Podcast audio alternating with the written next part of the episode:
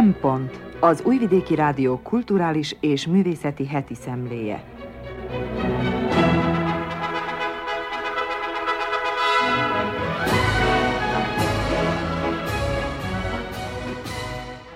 Jó napot kívánok! Köszöntöm az Újvidéki Rádió hallgatóit.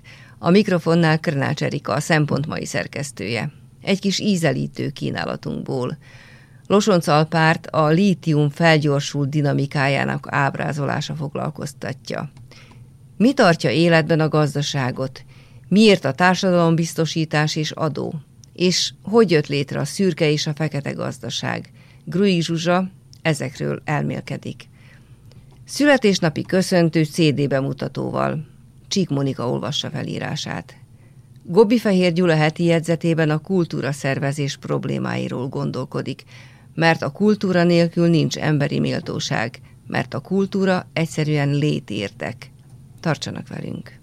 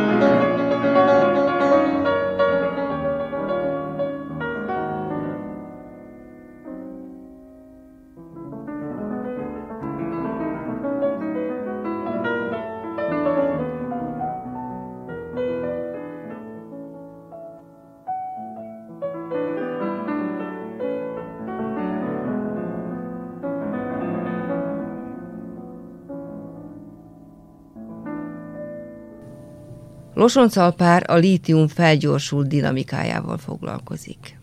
Csillogó, villogó internetfelületek, ábrák, diagramok, számadatok, messzire mutató összefüggések. Ez a Visual Capitalist, amelyre persze véletlenül akadtam rá. Nem mintha egyetértenék a tartalommal, amelyet kifejtésre kerül, csupán rabja vagyok a kidolgozott színes képeknek, amelyek megrögzülnek az agyamban. Itt találtatik itt egy járványok történelmét, adatait megmutató elképesztően gazdag kép, de ott van az is, ami engem most különösen foglalkoztat, mármint a lítium felgyorsult dinamikájának ábrázolása. Ugyanis az egyik ábra szerint az elektronikus ipar térhódításával nőttön nő a lítium iránti kereslet, hol tovább 2016 óta 116%-kal nőtt a termelés, amelyel kapcsolatban három nagy játékos, nevezetesen Ausztrália, Chile és Kína jelenik meg a színen. Amúgy Edison volt az, aki egykor hozzáadta a lítiumot az elektromosságot működtető elemekhez, ám a lítium fényes pályafutása mégiscsak a múlt század 70-es éveiben kezdődött, egészen pontosan az olajválság felszíre kerülése óta. 1990-ben a Sony aztán diadalmasan be is jelentette, hogy minden idegszálával a lítiumra összpontosít. Egy szóval lítium korszakba értünk. És a lítiumnak ma különös csengése van Szerbiában, amióta kisebb-nagyobb rendszerességgel, ám legalább december óta környezetvédők tiltakoznak a Rio Tinto nevezető ausztrál óriás cég szerbiai ténykedése ellen. Hova tovább az ökológiai jellegű ellenállás képviselői tekintettel a csapongó időjárásra bámulatos kitartást mutattak, és még most is hallatják hangjukat. Viszont említsük meg, hogy a Rio Tinto lítium mégségével nem most jelent meg a szerbiai színen. Voltak éppen megvetette itt lábát már közvetlenül 2000 után létrehozva egy érceket bányászó vállalatot. És miközben ezen gigászi nagyságú és hatókörű vállalat Nyugat-Szerbiában kutakodott, egy újfajta ércre bukkant, amely magában foglalta a lítiumot is, és a vonatkozó folyóneve alapján a Jadarit nevet kapta. Ugyanezen földrajzi térségben aztán arra irányult, hogy egy új bányát nyisson meg, amely teljes egészében a lítium kiaknázására irányul, mint hogy a becslések szerint 158 millió tonna érc található a megfelelő területeken. Tavaly azonban fölgyorsultak az események, a korábban is már létező itteni aggályok az ausztráliai cég kapcsán erőteljesen forni kezdtek, és az ellenállás szisztematikus tiltakozással nőtte ki magát. Valójában szeptember 1-én történt, hogy a Rio Tinto kirendeltsége belekerült abba az administratív folyamatba, amelynek végén a kormány kiadta volna a megfelelő bányászati engedélyt. Voltak éppen már akkor kipattantak az ellenállás formái, és a feltorlódott dű intenzitása később se csökkent, egyúttal az ökológiai ellenállás különféle beállítottságú alanyokat kovácsolt össze. Szerbiában korábban itt-ott lappangtak ökológiai indítatású megfontolások, adódtak félszeg próbálkozások zöld pártok létrehozására is, ám ezek vagy tiszavirág életűeknek bizonyultak, vagy maradtak mindenfajta hatékonyság hiány.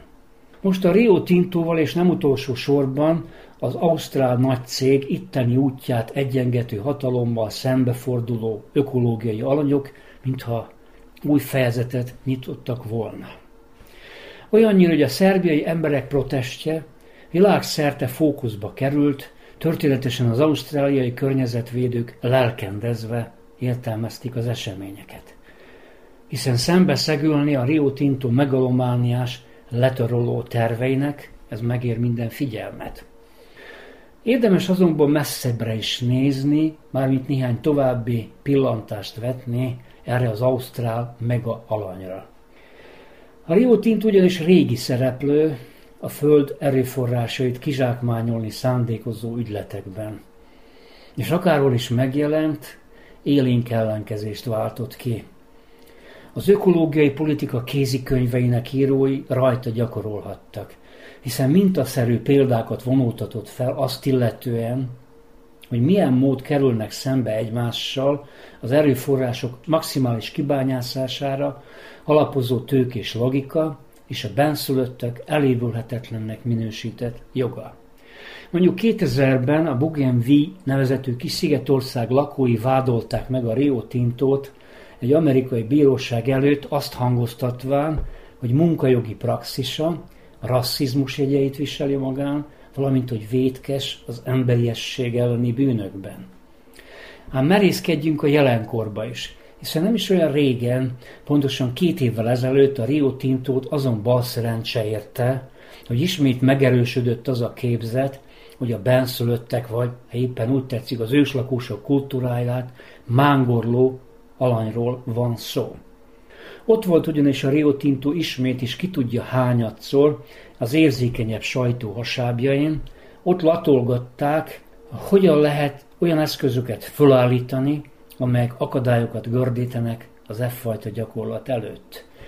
A vállalat, amelyet látjuk, folytonosan a jogokba való belegázolás gyanúja kísér, ugyanis Nyugat-Ausztráliában ténykedve felrobbantott egy olyan helyet barlangot, amelyet Jukán Gorgenak neveznek, és amely írdés mond 46 ezer éves volt.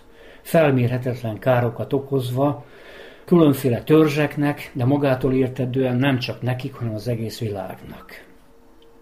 Nem, mintha nem lett volna jogi fedezetelme cselekménynek, sőt valószínűtlen, hogy a hatóságok nem neszelhették volna meg, hogy milyen kolosszális, bomlasztó tevékenység fog itt érvényre jutni a kulturális örökség ellenében. Az, hogy a jog segítkezhet a destrukcióban, persze nem újdonság, de mindig meggondolandó tény.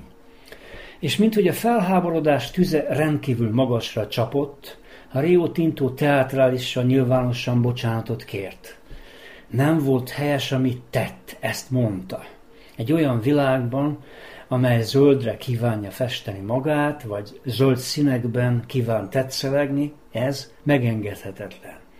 Hova tovább eme vállalat még azt is világgá kürtölte, hogy megbüntette a vállalat végrehajtó irányítóit, mégpedig úgy, hogy lefaragták a három és fél millió dollárt kitevő jutalékokat.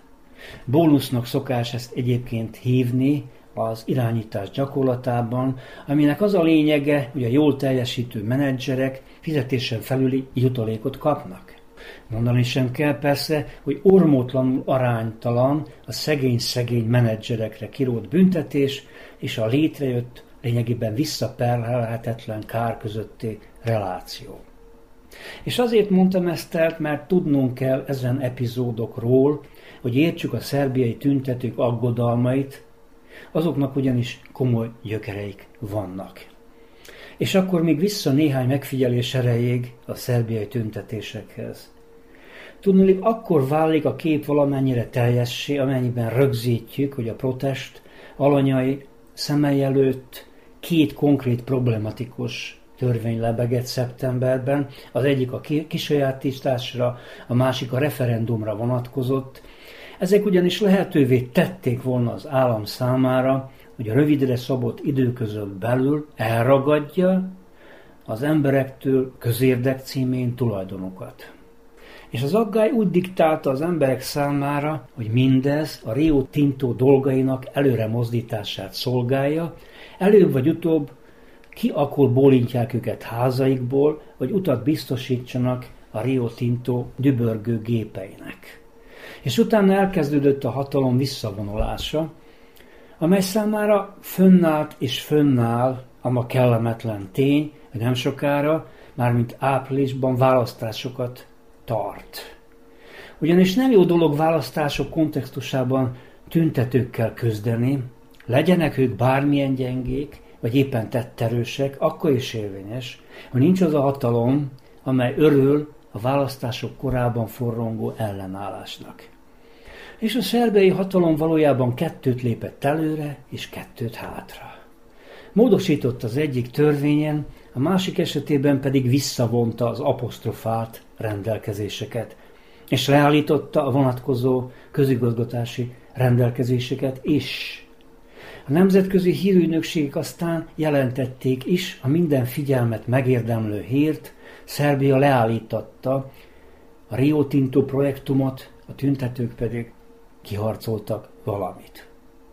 Majd az ország első embere ünnepélyesen kijelentette, hogy a legfelsőbb körökben megerősödött ama vélemény, miszerint véglegesen szakítani kell az ausztráliai óriással, le kell ezt az ügyet zárni.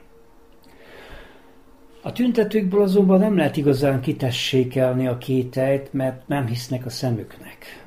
Lehetséges-e, hogy olyan radikálisan tőkepárti kormány, mint a szerb, figyelembe veszi az ellenállás alapján kiharcolt népföldség elvét? Lehetséges-e, hogy a hatalom eleget tesz az ökológiai követeléseknek? Vajon mindez nem csupán a választások kapcsán működő elodázó, késleltető taktika, amely ugyan kerüli a tüntetőkkel való konfrontációt, de csak annak érdekében, hogy később minden újra kezdődjön. Valóban a jelek ellentmondásosak. Akinek felderül az arca, amidőn azt hallja, hogy az események sebe tejtettek eme nagyvállalaton, valószínűleg rögzíteni fogja, hogy a Rio Tinto részvényeinek értéke csökkenni kezdett a tőzsdén. Rögvest jelezte is a sajtó, hogy 2021. augusztus óta ez a legnagyobb esés. Persze, hogy ez drámai jellegű lenne, azt azért nem igazán látjuk. Hanem azok a bizonyos legfelsőbb körök, így különösen a miniszterelnök szinte folytatólagosan elhomályosítják a létrejött helyzetet. Mégis miből éldegélünk, amennyiben elzavarjuk az aranytojást, tojó tyúkot, mondta egy ízben a miniszterelnök. Mennyit kellene fizetnünk kártérítés gyanánt, amennyiben kiüldöznénk egy ekkora nagyságrendű játékost. Gondolkodnunk kell még ennél fogva, majd a választások után döntünk, lényegében ez a melódia hallható a hatalom felől. És miközben a Rio Tinto felelősei azt sugalják, hogy jogaikért nemzetközi szerződés kezeskedik, hogy ugyan elképzelhetőek a javítgatások, simítgatások, hát mégiscsak létezik egy megmásíthatatlan jogi állapot. Minden esetre a Rio Tinto ügy a lítium korszak érdekes konfliktusa. Valami történt itt Szerbiában, ám még messze vagyunk a végtől.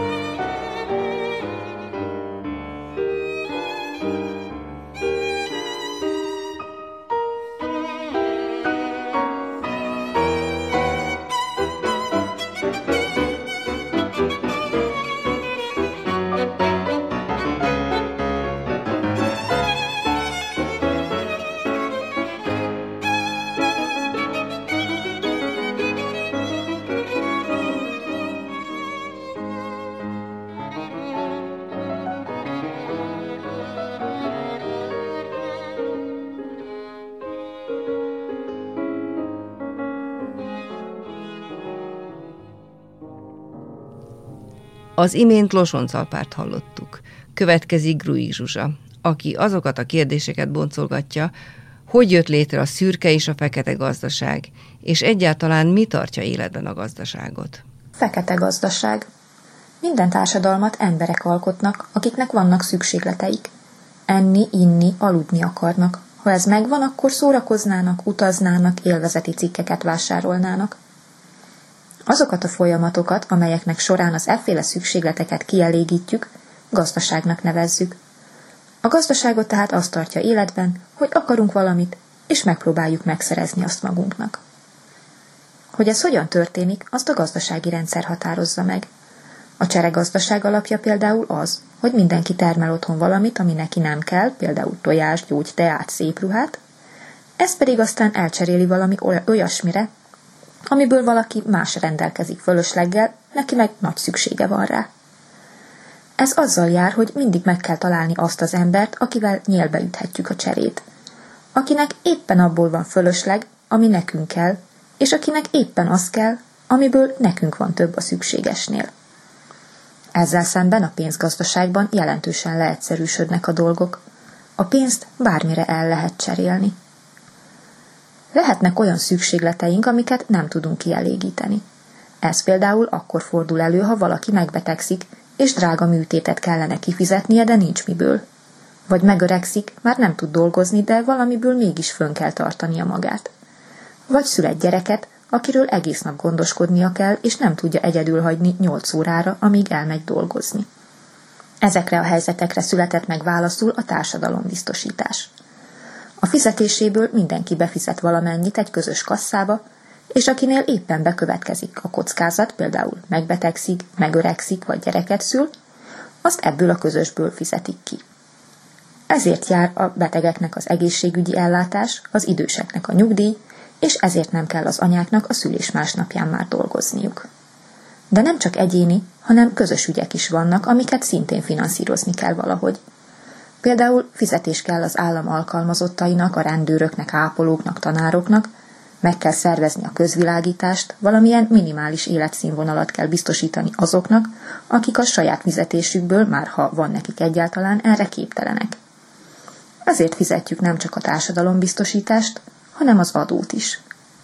Mindennek a vége pedig az, hogy hiába jár valakinek egész normális összegű fizetés, annak a felét ő sosem fogja látni.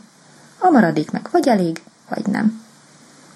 Fogalmazhatunk úgy is, hogy ennek a problémának a kiküszöbölésére jött létre a fekete gazdaság. A fekete gazdaság azt jelenti, hogy a szükségletek kielégítése során nem fizetünk se adót, se biztosítást, se semmi mást. Vannak olyan tevékenységek, amelyek után akkor sem fizethetnénk semmit az államnak, ha akarnánk, mert maga a tevékenység törvénybe ütköző. Ilyen például a fegyverkereskedelem vagy a marihuána termesztés. Más tevékenységek csupán attól lesznek illegálisak, hogy úgy döntünk, nem teszik őket legálissá. Ha például elromlott konyhai kisgépeket szerelünk meg pénzért, de adót nem fizetünk utána. A feketézésnek megvannak a nyilvánvaló előnyei, mivel nem fizetünk az államnak, így több marad nekünk, vagyis több szükségletünket tudjuk kielégíteni. De a hátrányokat se szabad elfelejteni. Egy nem bejelentett munka azzal jár, hogy nem leszünk biztosítottak, így ha bármi történik velünk, azt magunknak kell megoldanunk. Ide kapcsolódó fogalom a szürke gazdaság is. Ilyenkor nem teljesen illegális minden, amit csinálunk, de azért nem is teljesen legális. Ennek tipikus esete az alkalmazott, akit minimálbérre jelentenek be, és készpénzben megkapja a többit. Ez win-win helyzetnek tűnik. Jár a biztosítás, mennek a munkaévek, mégis nálam marad a pénzem nagyobbik része. Csak hát az sem mindegy, hogy mekkora lesz majd a nyugdíjam. A fekete és szürke gazdaság akkor virágzik igazán, amikor magasak az adók, könnyen kiátszhatók a jogszabályok, és magas a korrupció. Ha sok adót kell fizetnem, nagyobb eséllyel döntök úgy, hogy inkább nem fizetek semmit. És ez még csak a munkavállaló oldala. Ha az adók alacsonyabbak, akkor nagyobb eséllyel dönt úgy bárki, hogy nem táplálja a fekete gazdaságot. Hasonlóan, ha könnyű kijátszani a jogrendszert, miért ne tennénk meg? Ha egyértelmű, kikerülhetetlen szabályokat kell betartani, miközben a fekete munka büntetése elég nagy mértékben szigorú, akkor hajlamosabbak vagyunk rendesen fizetni az adókat. Ehhez társul még a korrupció mértéke.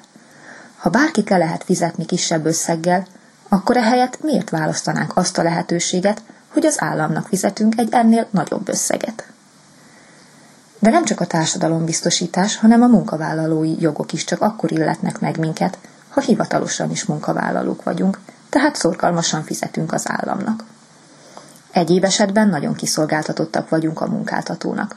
Ha megengedi, elmehetünk szabadságra, ha rábólint, otthon maradhatunk betegen, ha jónak látja, tarthatunk ebédszünetet, ha úgy gondolja, kifizeti nekünk a megígért bért.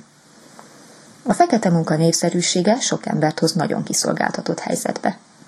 Belőlük lesznek a fekete gazdaság áldozatai, akik apró pénzért méltatlan körülmények között dolgoznak, és ezért nem jár nekik se egészségügyi ellátás, se betegszabadság, se nyugdíj.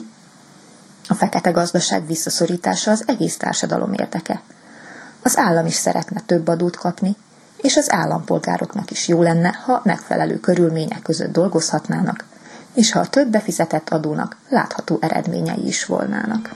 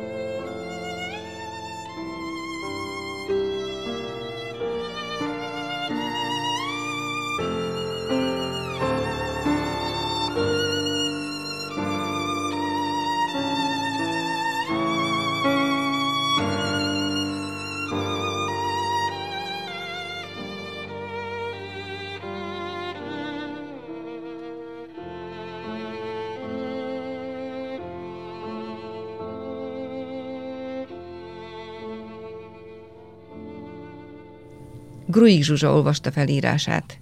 Születésnapi köszöntő CD bemutatóval. Csík Mónikát halljuk. Gyökérrel az ég felé. A 60 éves Verebes Ernő köszöntése. Verebes Ernő zentai költő, drámaíró, zeneszerző, pedagógus, a Budapesti Nemzeti Színház vezető dramaturgia a napokban töltötte be 60. életévét. Ennek apropóján került a kezembe kötetei közül számomra a legkedvesebb, a Fütyraktár, amely Verebes Ernő költészeti és zenei világába is betekintést enged. A könyv a Vajdasági Magyar Művelődési Intézet vers zenesorozatának második darabjaként látott napvilágot 2013-ban. Megjelentetésével hiánypótló kiadvány tett közkincsé a kiadó, hiszen a kötet és a hozzátartozó CD melléklet olyan versek, dalok gyűjteménye, amelyeket nyomtatásban alig ha kaphatott készhez korábban az olvasó. Ezek a verebes alkotások ugyanis zömében, miként Beszédes István szerkesztői utószavából kiderül, a 80-as és 90-es évek baráti poharazgatásai, dzsemmelései, élményzenélgetései közben hangzottak el, azóta pedig legfeljebb egy-egy fellépés, koncert alkalmával kerülhettek elő a szerzői versraktár, dalraktár homályából. Egészen e kiadvány megjelenéséig. Izgalmas szöveg és hanganyagból merít a fütyraktár, ugyanis 36 év lírai és zenei terméséből nyújt egy csokorra valót. Ebben megférnek a fiatal költő és zenész őszinte szókimondó sorai, amelyekhez sajátos, progresszív zenei világ társul, ahogy ez érettebb, megfontoltabb író és zenészember világlátását, szellemi kozmoszát tömörítő későbbi alkotások is. Ahogy a szerzői bevezetőből kiderül, ez a kirámolt raktár látszólag kevésbé fontos dolgok gyűjtőhelye. Édes léhaságoké, régi szerelmeké, álmoké, életképeké, egy-egy dallamé, házfalé, lágyiszapú folyóé, karikázó kerékpáré. A limlomok közé kotorva azonban kiviláglik, apró kivonatok ezek. Generációs életérzés, létbizonytalanság, ön és honkeresés fogalmazódik meg bennük, s valami karcos alföldi spleen, mely talán genetikusan öröklődik át az e táj öléből sarjat emberek mindegyikébe. 21 költemény jó órányi zenei anyag. Viszonylag prűd hangzó környezet. Állítja a kiadvány hanganyagáról a szerző, ugyanis a dalok klasszikus gitáron, zongorán, ritmus hangszereken és basszusgitáron szólalnak meg, pontosabban megszólaltatja őket Verebes Ernő, hiszen a szerző a dalok előadója, és valamennyi hangszeren is ő játszik. 21. századi énekmondó. Nevezhetnénk őt talán eképpen, hisz előadásmódja, zenéje, történetei efféle szerzői entitásra utalnak. Olyanra, aki a lírába oltott kordokumentálást mesterfokon űzi. Verseiben, dalaiban felvetett témái több évtized távlatából is aktuálisak. Igazolva ezáltal, hogy tájainkon az alapvető emberi sorskérdések örökérvényűek. Van-e élet a Földön? S élhető-e vajon ez a vidék? Veti fel, s mesztelen mellű tájat, viharvész csendet, lágyhúsú reményt, kihűlt, fekete űrt hív versbe ellenpontozandó a vágyott közeget, ahová jobb hiány néma nemzedékek álmodják magukat. A fütyraktár a gyökértelen emberek krónikás könyve. Pontosabban azoké, akiknek gyökerei nem a földbe, hanem az ég felé kapaszkodnak.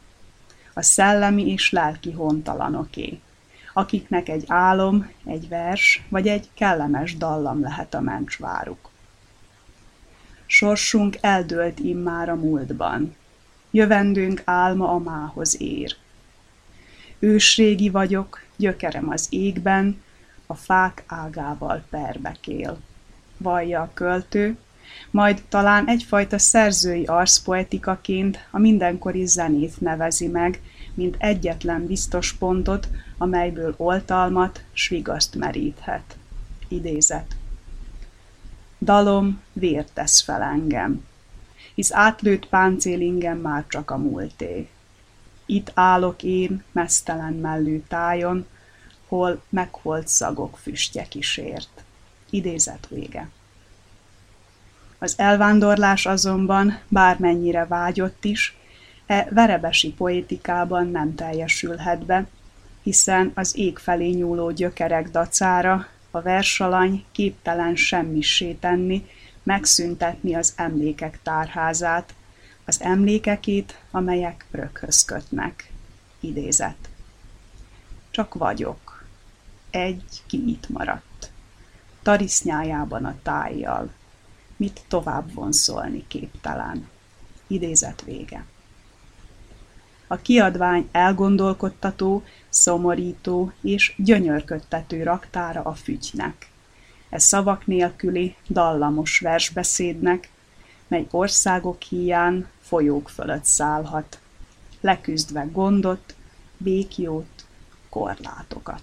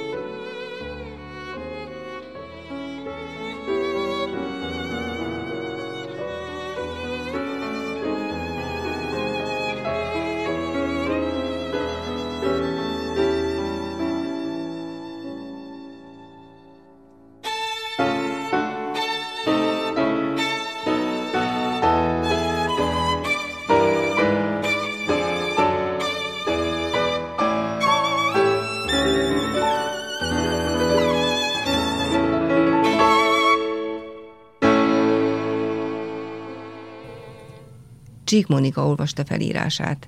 Gobbi Fehér Gyula heti jegyzetében a kultúra szervezés problémáit ecseteli. Létfontosságú szerep Túl korán érkeztem meg az Zmály utcába. Kiderült, hogy van még fél óra a könyvkereskedés megnyitásáig. Így hát beültem a bolton szembeni kávézóba, ahol egy csoport lármás fiatal reggelizett. Nem igen figyeltem volna rájuk, ha meg nem hallom, hogy a kultúráról beszélgetnek, a kultúra helyzetéről. Ez önmagában is meglepő volt, de mikor a farra néztem, az tel is teli volt ragasztva az Újvidék Európa Kulturális Fővárosa programjaival, és majd kibökte a szemem, ezek a gyerekek az esemény szervező közeli központban dolgoznak. Számukra tehát létfontosságú volt, hogy a rendezvény zavar nélkül működjön. Ekkor már érdekelt, mi a csodán vitatkoznak ilyen fiatalos lendülettel, főleg ilyen hangosan. Tulajdonképpen háttérvita volt, a mögöttes eseményekről beszélgettek, és ez olyan volt számomra, mint egy kísérő rendezvény, amelybe véletlenül csöppentem bele. Egyikük azt erősítgette, hogy szinte hiába minden erőfeszítésük. A kínálat, amelyen ők dolgoznak, ugyan szokatlanul nagy, de az emberek többségének ez mit sem számít, szerinte az emberek többsége ugyanis otthon ücsörög a televízió előtt, még a saját városában zajló rendezvényekre sem mozdul ki. Azokat is esetleg a tévé közvetítésével nézi, ha nézi. Ezt a véleményt ketten is lehurrogták rögtön, de azt ők is beismerték, hogy többet lehetne tenni annak érdekében, hogy az emberek kimozduljanak otthonukból, részt vegyenek a városban zajló eseményekben, valamiképpen tömegmozgalommá változzon a kulturális élet. Egy kislánya megszabott pénzösszegeket vitatta, szerintem még több anyagi eszközt kellene a dologba fektetni, és akkor már is zöggenőmentesen zajlana. Iszogattam a kávémat, és hegyeztem a fülemet. Mit tudok meg az eseményen dolgozó fiataloktól? Sok újat nem hallottam, el voltak keveredve a feladatokkal. De jó volt látni, hogy ilyen sokan vannak, akik nem csupán hallomásból ismerik az úgynevezett kultúra szervezés problémáit, hanem annak feladatain hevesen dolgoznak. Biztosan lesznek köztük majd olyanok, akik egy életre elkötelezik magukat a kultúra mellett, és akik sorsukat az e területen adódó feladatokhoz kötik. Nem szólhattam bele a vitájukba, ugyan furcsának találták volna, ha egy számukra ismeretlen ember elmondja a véleményét, vagyis okoskodik a munkájuk fölött. Szerintem a kultúra teremti meg az egyének, a közösségek, a régiók, meg a nemzet önbecsülésének kereteit, formáit, színtereit és tartalmát is. Tehát valóban fontos dolog. Most is megmutatkozik, hogy milyen módon járul hozzá közérzetünkhöz. Az újvidéki polgárok a közösség önértelmezésének, összetartozásának és tapasztalatainak közegét az idei kulturális élmények alkotják majd meg, és azok bizony kihatnak a jövőnkre is. És még azt is gondolom, hogy a kulturális sokszínűség, amelyet lesz alkalmunk átélni, a jövőbeni újítások forrása lehet. Sok téren lesz belőle haszon. Újítások következnek belőle a gazdaságban, a politikában, a tudományban, és természetesen a művészetekben is. A kulturális versengés meg az erők összemérése a hazai meg a nemzetközi szintéren a megújulás és a gazdagodás előre mozdítója, vagyis sikeressé válásunk útja. Arról nem is beszélve, hogy a kultúra ügye mindig szociális kérdés is. A kultúra tartja életben és teremti újjá azokat a közösségeket, amelyeket társadalmi vagy gazdasági válságok, esetleges megrázkódtatások érnek. Kultúra nélkül ugyanis nincs emberi méltóság. És az a kultúra, amelyről beszélek, öröm és élvezet. Zaklatottság meg megnyugvás is. Közösségteremtés. Egyszerre demokratikus, mert tulajdonképpen mindenkié, meg persze arisztokratikus is, mert csak a minőségre ügyel. Csak a teljesítményt becsüli. A kultúrában mindig újabb és újabb csoportok, új közösségek jönnek létre. Aztán mindenféle független kezdeményezés alakul ki. Mert persze a kultúra az mindig versengés. Folyik egyfajta harc a tapsért. Verseny folyik a díjakért, meg a figyelemért, a felemelkedésért. Van, aki ezt úgy fogalmazza meg, hogy minden kultúra hódítani akar. Meg akarja győzni saját közönségét a maga igazáról, a maga szépségéről, meg a maga rangjáról. Vagyis csak is a kultúrából nőhet ki minden közösség és nemzet önbecsülése. De más közösségeket sem érthetünk meg, amíg saját kultúránkat be nem fogadjuk. És a kultúra összetartja a helyi közösségeket, tartást és identitást ad nekik akkor is, ha lakóhelyüket különféle válságok érik. Mert elismeri és gondozza a tehetségeket, védi az emberi méltóságot. És ha ennyi mindenre jó, akkor természetes, hogy maga is törődést, védelmet, lehetőségeket és szabadságot igényel. Ha körülnézünk Újvidéken, azt láthatjuk, hogy sokféle közösség tagjai vagyunk. Mindegyiknek a kultúrája teremti meg összetartozását és folytonosságát. A közös élményekre és tapasztalatokra támaszkodva értjük meg jobban egymást, jobban megértjük, mint esetleges más közösségek tagjait. És az Európa kulturális fővárosa címe lehetőséget teremt a városnak, hogy összekapcsolódjon más közösségekkel.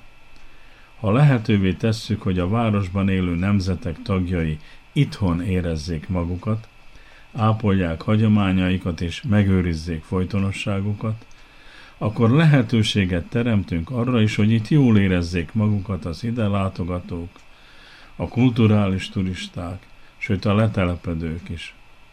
A helyzetet úgy is leírhatjuk, hogy a történelmi adottságok, a sokféle értékváltás meg az egzisztenciális bizonytalanság miatt tájunkon védtelenebb, kiszolgáltatottabb a polgár, könnyebben megadja magát az igénytelenségnek, mint más, nálunk sokkal gazdagabb társadalmakban. Mondjam úgy, hogy konszolidált társadalmakban, ahol a helyi közösség hagyományai is tompítják a megosztó erőket. Tehát a kulturális esélyek közelítése nem jótékonykodás, hanem a közösségi érdek diktálta önvédelem. A kulturális demokrácia ezek szerint valóban létérdek. A közösen belül számtalan változatnak, a különböző csoportok kulturális teljesítményének fölismerése, méltánylása, elismerése, fejlődésük segítése a cél. És azért helyes cél ez, mert így kerülhetnek közelebb a többségi és a többi kultúrához, és nő az esélyük a másféle kulturális szokások és értékek megismerésére. És a kulturális demokrácia nyitott. A nemzeti kultúrát mindannyiunk közös tudásán, értékein, szokásain túl a legkülönbözőbb csoportok és közösségek kultúráinak folytonosan átrendeződő mozaikja alkotja. Ebből a változatos sokaságból merít a nemzeti kultúra. Ezáltal fejlődik és lesz képes folyamatos megújulásra. Ha a sokszínűségre szavazunk, ha azt támogatjuk, akkor azt választjuk, hogy mindenki szabadon választhassa meg életét irányító értékeit, vagyis szabadon határozhassa meg a hovatartozását kifejező önazonosságot. Arról beszélek, hogy teret kell engedni a legkülönfélébb, de mások szabadságát nem csorbító etnikai, meg vallási, politikai, nemzedéki, és életmód közösségek törekvéseinek, hogy bekerülhessenek a kultúra fő áramába, megmutathassák magukat.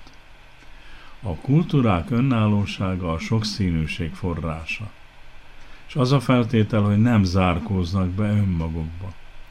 Nem emelhetnek falat a különböző csoportok közé, mert akkor nem érvényesülhet a mindenkire vonatkozó demokrácia. Meg kell értenünk egymást mind a régiónkban, mind a kontinensen, azt is mondhatnám, mint a, mind a világban. Úgy vélem, ezt a törekvést támogatja az Unió, mikor bevezette a kontinens fővárosa címét, és amikor nem sajnálja a jelentős pénzeszközöket sem, ezektől a városoktól. Csak helyeselhetjük, hogy az Unió lehetőséget ad minden kultúrának, hogy színre léphessen, bemutatkozhasson a kontinens színe előtt. Ilyen közegben, ilyen nyitott környezetben bemutathatjuk tehetségeinket, meg valós eredményeinket. És akkor elkerülhetjük a kisebbségi érzést, elkerülhetjük a tehetetlenség érzetét. Túlléphetünk saját határainkon. Amit teszünk most, rajtunk áll. Vagyis léphetünk a siker érdekében.